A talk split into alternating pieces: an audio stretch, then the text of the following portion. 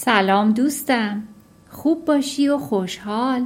بیبی گل قصه گو هستم و انشاءالله چکیده از شرح حال حضرت آدم علیه السلام رو برات روایت می‌کنم. یکی بود یکی نبود. خدای بزرگ و مهربون همیشه و همه جا حاضر بود. خداوند عالم قادر حکیم که این خلق رو برای مقصودی و فایده خلق کرده و دانایانی رو قرار داده که ما رو از اون هدف و مقصود و منظور آگاه کنن. دوست خوبم می‌دونم که پیامبران اولوالعزم رو می‌شناسی. پیامبران صاحب شریعت رو هم می‌شناسی. انشاءالله شرح حال هر کدوم رو تعریف می‌کنم براتون. با من همراه باش و شرح حال زندگی حضرت آدم علیه السلام رو بشنو. خداوند به ملائکه فرمود که بشری رو از خاک میآفرینم و از روح خود در او میدمم و شما بر او سجده کنید. همه ملائکه سجده کردند به جز شیطان که تکبر کرد و سجده نکرد. خداوند فرمود که چرا سجده نکردی؟ عرض کرد من از او بهترم. مرا از آتش خلقت کردی و او را از خاک. خداوند غضب فرمود و فرمود برو که تو رانده شده درگاه منی و بر تو تا روز قیامت لعنت باشد.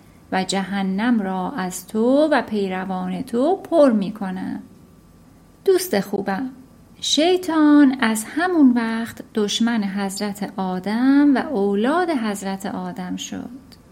خداوند حضرت آدم و همسر ایشون حوا رو در بهشت خلقت فرموده بود و به اونها فرموده بود که شیطان دشمن اوناست و گول اونو نخورند و اجازه فرموده بود که از همه چیز بخورند جز از درختی که اونها رو نهی فرموده بود. نهی فرموده بود که به اون درخت نزدیک نشن. شیطان که با اونها دشمنی داشت بر اونها وسوسه کرد که خداوند شما را از این درخت نه کرده که مبادا از ملائکه بشید.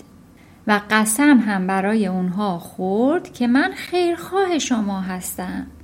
و اونا رو گول زد بچه ها و اونا همین که از اون درخت چشیدن لباس اونا از میان رفت.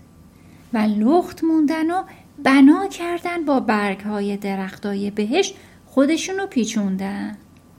خداوند به اونها وحی فرمود که آیا شما را از اون درخت من نکردم؟ نگفتم که شیطان دشمن شماست؟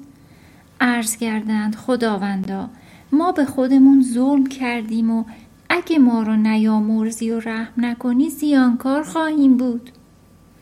پس خداوند توبه اونها را قبول فرمود و فرمود که به زمین حبود کنید.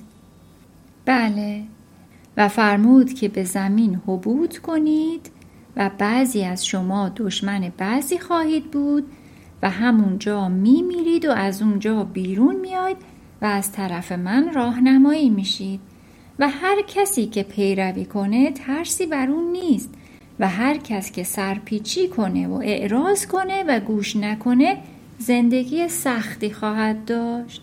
خلاصه بعد از اون که خداوند حضرت آدم و حوا را به زمین فرستاد صد و بیست شاخه و بذر هر چیزی رو با اونا فرستاد. در محل حبوط حضرت آدم اختلاف نظر هست ولی آنچه که مسلمه اینه که در زمین مکه زندگی می‌کردند و خداوند خیمه ای برای اون حضرت فرستاده بود که در محل خانه کعبه زده شده بود.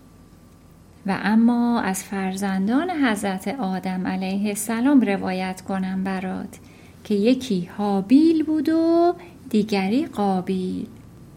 وقتی که حابیل بزرگ شد و بالغ شد و به حدی رسید که آماده ازدواج بود هوریه ای رو برای هابیل تزویج فرمودن. یعنی هابیل با یه هوریه ازدواج کردن. قابیل هم با یکی از اولاد جان که به صورت یک انسان ظاهر شده بود و شیفته و فریفته اون شده بود ازدواج کرد.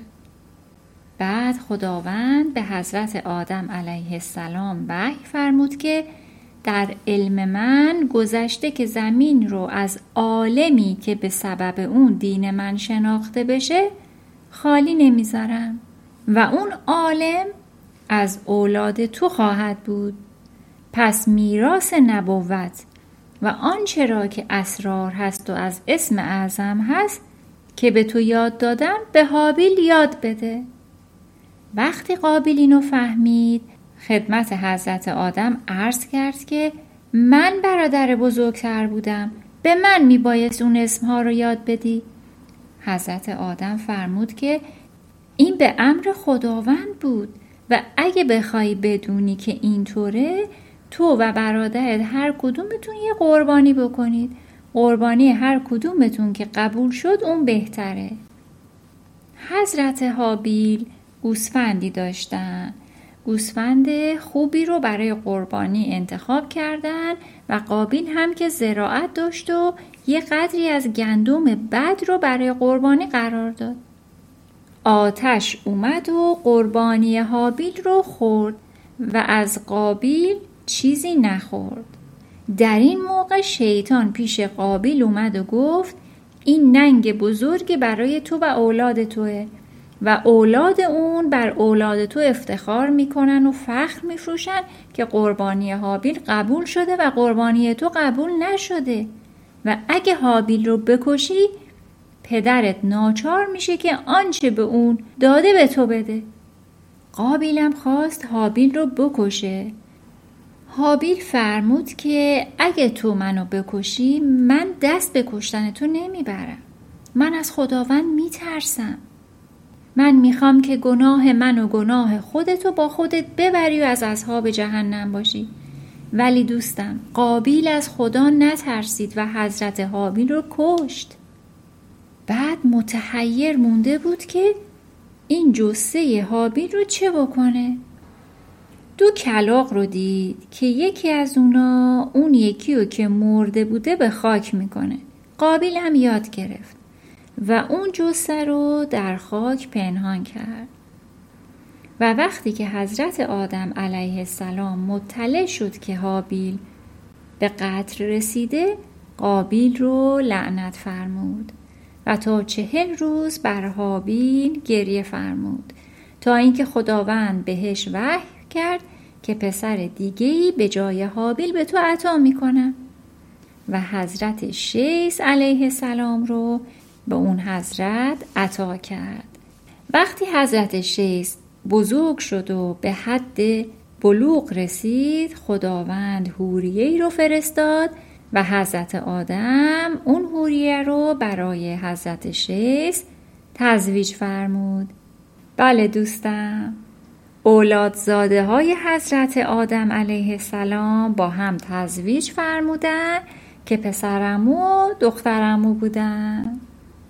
وقتی که زمان نبوت حضرت آدم علیه السلام به سر رسید خداوند به اون حضرت وحی فرمود که نبوت تو سر اومده و عمرت به آخر رسیده.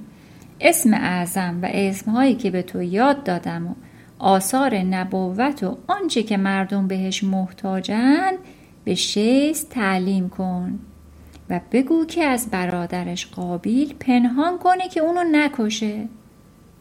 پس حضرت آدم علیه السلام شیس علیه السلام رو احضار فرمود و فرمود بیرون می روی و جبرئیل یا هر یک از ملائکه رو که دیدی از مرض من به اون بگو و خواهش کن که قبل از اون که از دنیا برم از میوه بهش برای من بیارم. حضرت شیز هم بیرون تشریف بردن و پیغام حضرت آدم علیه السلام رو به جماعتی از ملائکه که دیدن رسوندن. جبرئیل عرض می‌کنه خدمتشون که خداوند به تو اجر بدهد. پدرت از دنیا رفته است. خب دوست عزیزم خلاصه ای از شرح حال حضرت آدم علیه السلام رو شنیدی. تا یه شب دیگه و یه روایت دیگه به خدای بزرگ و مهربون میسپارمه خدا نگهدار عزیزم.